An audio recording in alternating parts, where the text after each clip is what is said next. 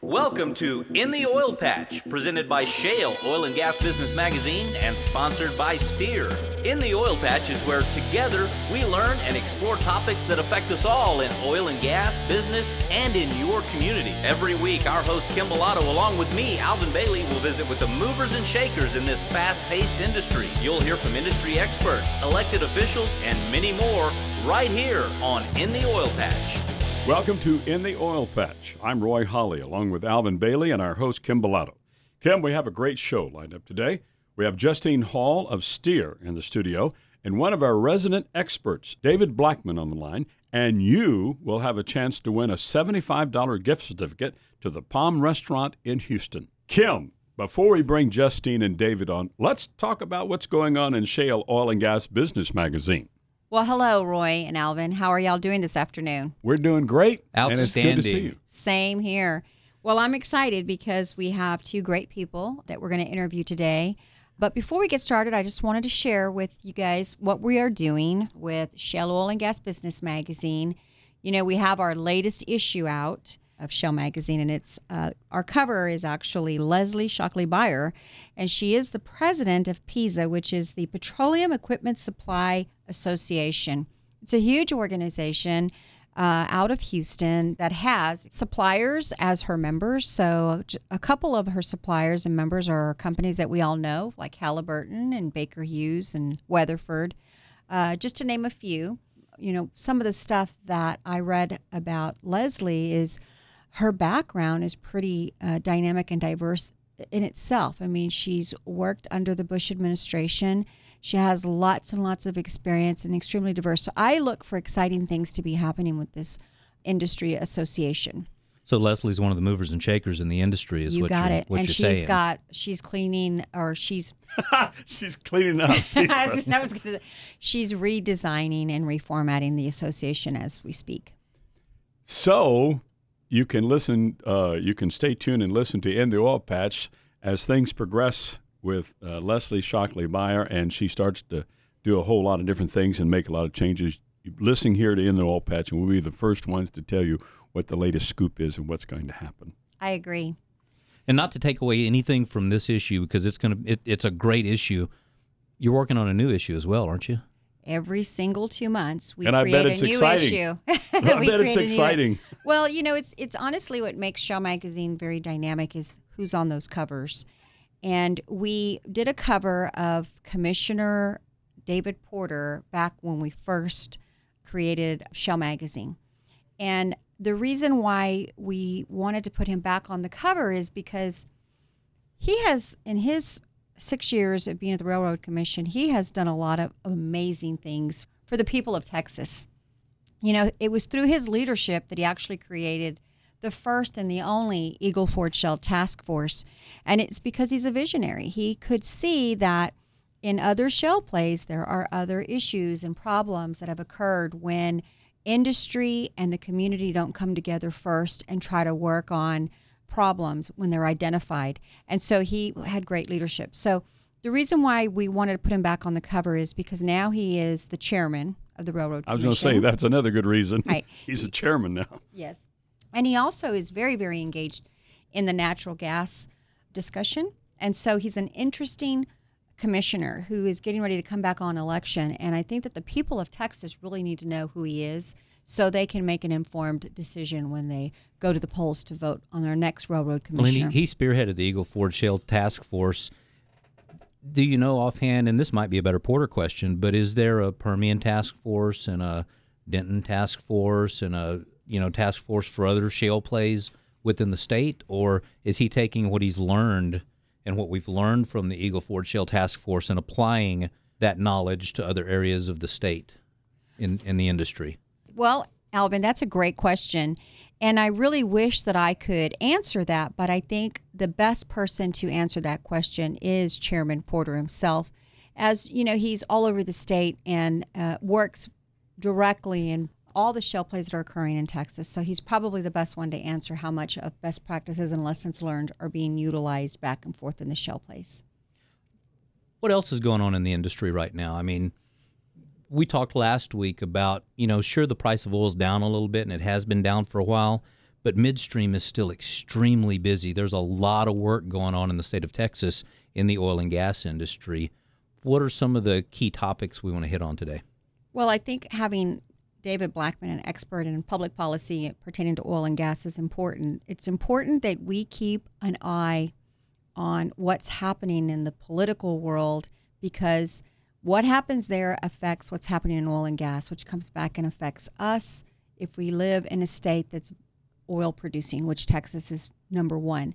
So there's a lot of things occurring. I also think that downstreamers are extremely busy as well. There's pipelines being laid all across Texas uh, in just massive amounts. So there's a lot of oil and gas projects still ongoing. And there's also a lot of areas that have been hard hit, riggers and drillers, but that's not the entire oil and gas uh, landscape. So there's much uh, work still continuing, and that's what David and Blackman. Well, a lot of people don't understand that if you drink something out of a plastic bottle, guess what? You're doing business with the oil and gas industry. True.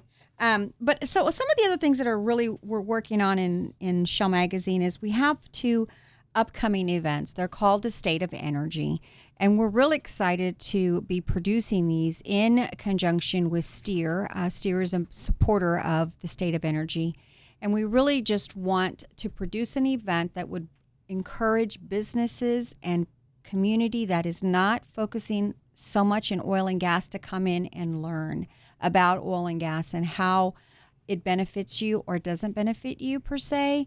What is the good, the great, and the not so great times that are occurring right now for the industry. But also, very importantly, the business sector who is getting some kind of a boomerang effect, if you will, off of oil and gas.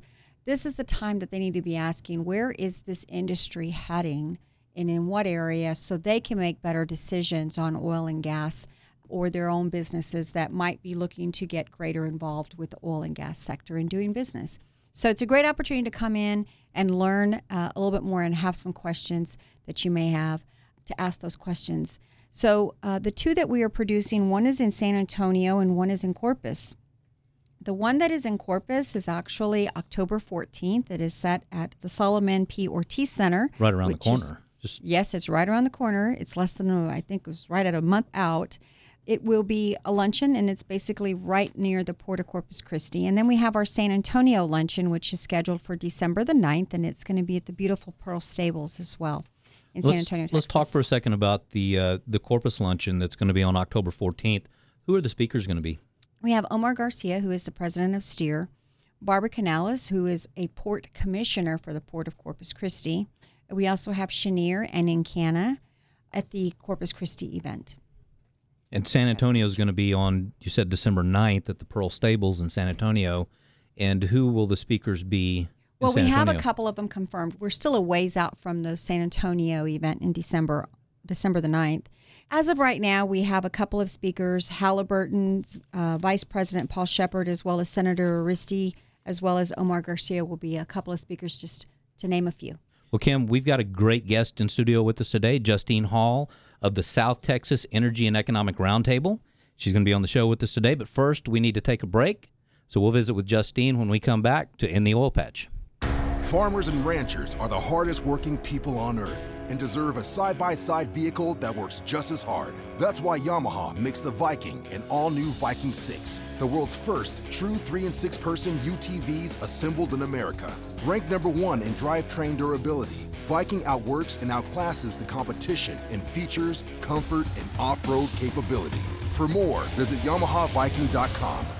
Most dependable claim based on a 2013 Yamaha Source side by side owner study. The inaugural State of Energy event is coming up on October 14th from 11:30 a.m. to 1 p.m. at the Solomon P. Ortiz Center in Corpus Christi, Texas. The event is brought to you by Shale Oil and Gas Business Magazine and the Corpus Christi Chamber of Commerce. The event is sponsored by STEER, Encana Natural Gas, and Cheniere. Our speaker lineup will include Port of Corpus Christi Commissioner Barbara Canales, Cheniere, Encana, Omar Garcia of STEER, and many more. Sponsorship packages and tickets can be purchased at the Corpus Christi Chamber of Commerce's website, business.corpuschristi.com chamber.org.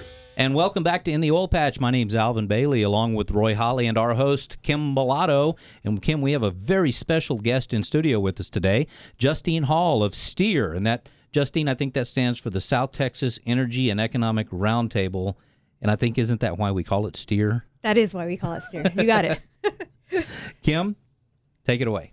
Well, thank you, Alvin. Justine, thank you so much for being here in the Oil Patch Radio Show. As always, it's a pleasure to have you and sit down and speak with you for a little bit and uh, find out what Steer's up to. So, Justine, let's start off by tell me a little bit, explain a little bit about what your role is at Steer, and of course, what is Steer. Well, thank you for having me. And again, my name is Justine Hall. I'm the Director of External Affairs with Steer.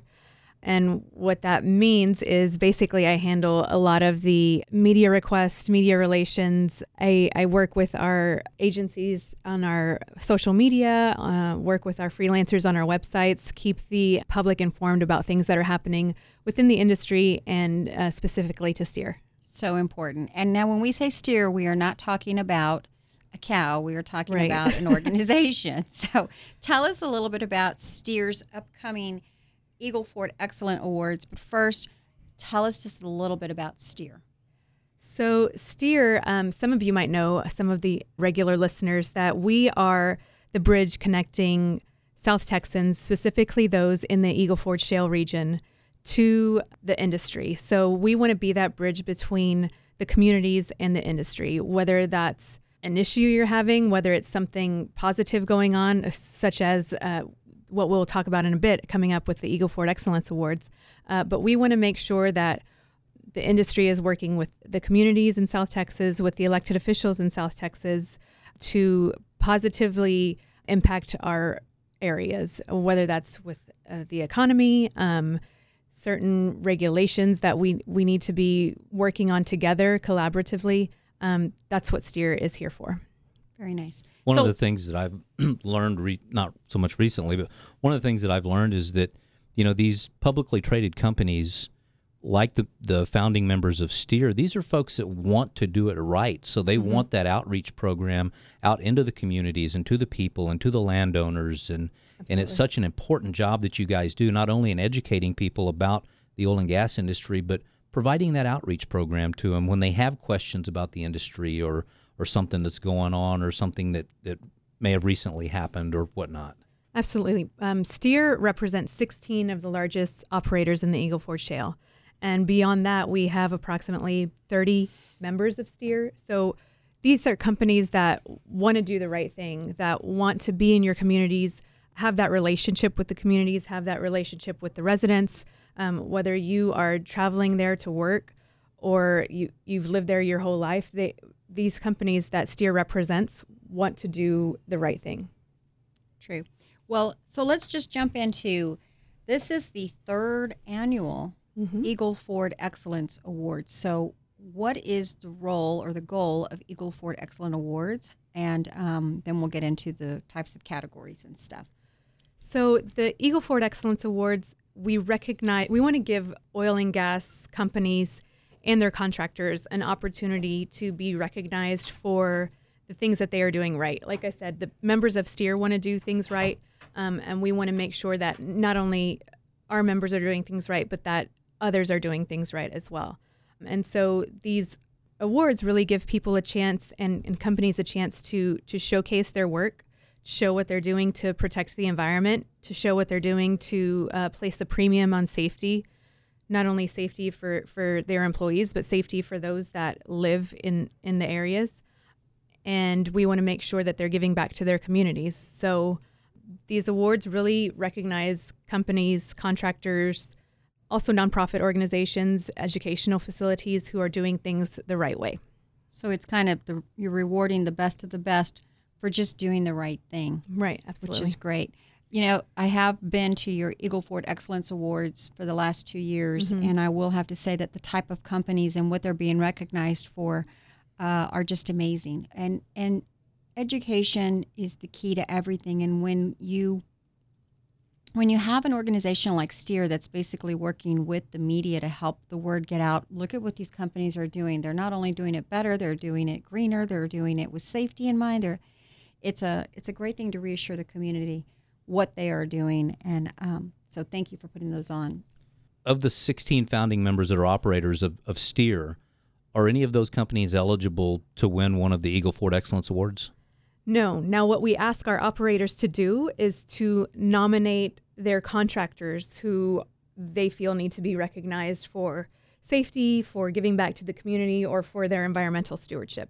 So while the operators are not eligible, we do um, ask our operators to nominate companies that they feel are deserving. You know, the there are companies uh, within the Eagle Ford when you have that steer sticker on your helmet that you won the an award for environmental stewardship, you're looked onto as a leader in the community.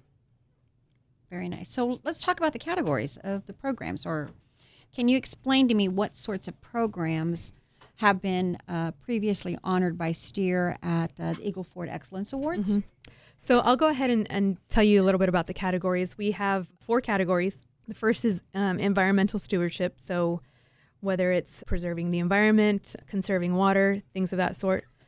The second one is safety. So you can be honored for having a good safety record, a clean safety record, community and social investment. So, giving back to the community, whether that's through donations, whether that's through uh, community service hours that your employees might do. And then the last one is the STEER Impact Award, which is specifically reserved for nonprofits and educational institutions that are um, doing any of those things. So it could it could be a nonprofit that's giving back to the community. It could be a nonprofit that's working to preserve the environment, things like that. Justine, thank you so much for being a part of In the Oil Patch today. And right now we need to take a break. And when we come back, visiting with David Blackman. And you're going to want to listen very closely to this interview because it just might have something to do with the trivia question today, right, Kim? That's right. That's We're going right. to take a break. You're listening to In the Oil Patch. My name's Alvin Bailey, along with Roy Holly and our host, Kim Bellotto, and we'll be right back. Would you like to grow your business? Would you like to improve awareness of your brand? Any business can benefit from advertising in the oil and gas industry. After all, Texas received $87 billion. That's with a B. That's right, $87 billion in economic impact from the oil and gas industry last year alone. Did your business benefit from this thriving industry? Shale Oil and Gas Business Magazine will keep you in front of customers that you need to grow your business. If you want to grow your business in Texas, email us info at shalemag.com. That's info at S-H-A-L-E-M-A-G dot com or call 210-240-7188. And welcome back to In the Oil Patch. My name's Alvin Bailey and I'm here with Roy Holly and our host Kim Bellotto. Kim, it's time to bring in our resident expert, David Blackman. We've got him on the line. And for those of you who might not know, David is a former writer for Forbes with over 30 years of experience in the oil and gas industry. Kim, let's bring David on. Hi, David, and welcome back to In the Oil Patch. How are you? Great, great. It's a beautiful day today. Is Thank it? For having me. Oh, yes. Compared to yesterday, the weather's so much nicer. Um, well, listen, I I really do want to um, ask you if you can clarify just a little bit more about your background because I know that you've had 30 years of experience and you've, um, you've been a writer for Forbes, but you also write for Shale Magazine. and yeah. um, what gives you 30 years of experience? well, I, I've been actually, it's 36 years. I'm, Wow. I'm getting so old, it's kind of hard to admit to, but. Uh, yeah, I uh, my first job out of out of college was with Coastal States and Oscar Wyatt back in 1979 in Houston, and I've uh, been in the industry ever since, and um, have spent the last 20 years of my career uh, working uh, regulatory and legislative issues for uh, three different uh, large oil and gas companies in the industry. So that would definitely give you a lot of experience.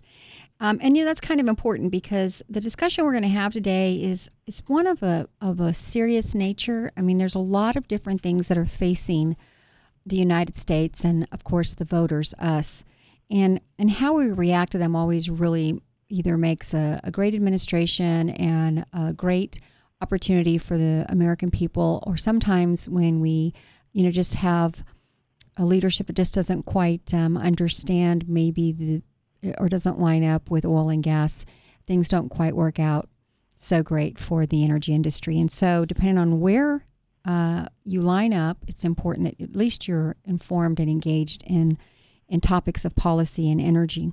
So, one of the things that's caught my attention nowadays, there's so much going on in the oil and gas industry. I mean, there is just tons of information from EPA regulations coming down the pike to water to um, this export ban. But one of the things that has caught my attention is the fact that um, the Obama administration recently threatened to uh, veto the bill that would repeal the export ban, the oil export bans. Correct. Yeah. So, why do you think he is doing something like this? And um, in lieu of the fact that we're lifting the Iran export ban for them, but not ours. Well, I, it's uh, as as, uh, as we discussed last time I was on. You know, this is an agenda-driven presidency, and uh, his uh, base of support, uh, the the radical environmental community, is a big part of his base of support, and um, you know, he's uh, anything that's going to be a benefit to the oil and gas industry or any fossil fuel industry. Um, most probably here for the remainder of this administration, he's going to oppose just uh, as a matter of playing to that voter base. Um, you know, uh, when the industry began to bring this issue uh, to the public uh, a couple of years ago, the administration was very receptive to it. Uh, it is such an old and archaic uh, policy that you know just makes no sense at all anymore. That at least initially, the administration was very receptive to it. But as time has gone on, and, and groups like Sierra Club and, and other radical environmental organizations that heavily contribute to Democratic political campaigns um, have latched on to the issue as a, another way to try to harm the oil and gas industry. The administration has basically become increasingly hostile to the idea of, of repealing the ban. And um, a couple, I guess, three weeks ago now, the White House indicated that, well, you know, the president might veto the bill if it didn't have substantial Democratic support in the Congress. And so, um, you know, last week it became evident that uh, the bill does have very substantial Democratic support in the Congress. And so the White House uh, changed its public posture to, well, you know, we we don't like the bill. This is a prerogative of the Commerce Department, and there's no need to repeal the ban. So um, I guess it was predictable, but it's uh, disappointing nonetheless. David Alvin here. For the last five, six, seven years, we've seen oil and gas companies in South Texas operating at almost their maximum capacities. Mm-hmm. And today, we still don't produce enough oil domestically to be energy independent. How would lifting the oil export ban help the oil and gas industry? It would uh, help domestic producers and, and the domestic industry here in the United States by giving producers of light sweet crude access to international refining capacity. Uh, the concern is that here in the United States, uh, because until just the last couple of years, we have imported such a, a gigantic share, up to 50% to even two thirds of our daily oil usage at some points. Um, most of that imported oil is heavy crude uh, that comes in from the Middle East and uh, Venezuela and a few other countries. Uh, and so the refiners here in the United States have set up their refineries, have tooled their refineries to refine this very heavy international crude that comes in on the export market. Well, the three giant formations that have, been developed over the last six or seven years, uh, virtually all the oil produced out of out of those regions is light sweet crude, and the concern becomes, at some point, you know, uh, domestic producers are going to put so much light sweet crude on the market that there's not going to be enough refining capacity here in the United States to refine it all, and uh, it's incredibly expensive to retool refineries to, to handle a different grade of crude oil. And so the simplest solution to that potential issue is to simply lift this ban. The other uh, benefit it would have for, for domestic producers uh, is over the last five, six years, we've seen a, a very large price spread between uh, the domestic price, uh, West Texas Intermediate crude price that is basically sets the price for oil here in the United States, and the Brent price, which is the internationally uh, international index for international crude.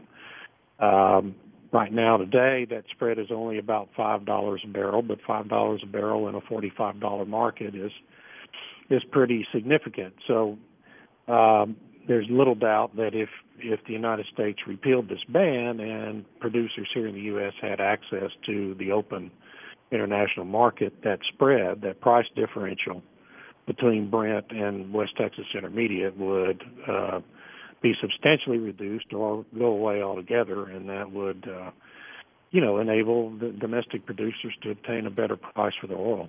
Well, David, as always, you seem to be on top of the current events in oil in the oil and gas industry, and we look forward to having you as a guest on our show to share some more updates with us. So, thank you so much uh, for being a, a guest today. Thank you.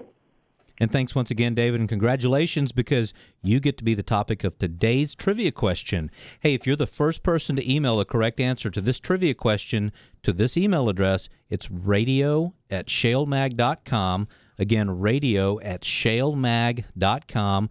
You'll win a $75 gift certificate to the Palm Restaurant in Houston. Kim, what is our question today? Well, Alvin, today's trivia question is David Blackman is the former writer for what major publication slash website? It's a very well known one. We discussed it when we were interviewing him. So, what is the name of that company that he was writing for in the past?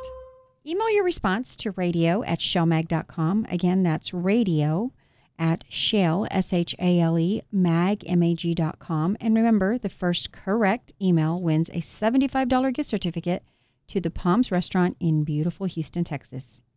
And that about does it for this week's In the Oil Patch. For Ken Bellotto and Alvin Bailey, I'm Roy Holly. So long. In the Oil Patch is where together we learn and explore topics that affect us all in oil and gas, business, and in your community. Every week, our host Kim Bellotto, along with me, Alvin Bailey, will visit with the movers and shakers in this fast paced industry. You'll hear from industry experts, elected officials, and many more right here on In the Oil Patch.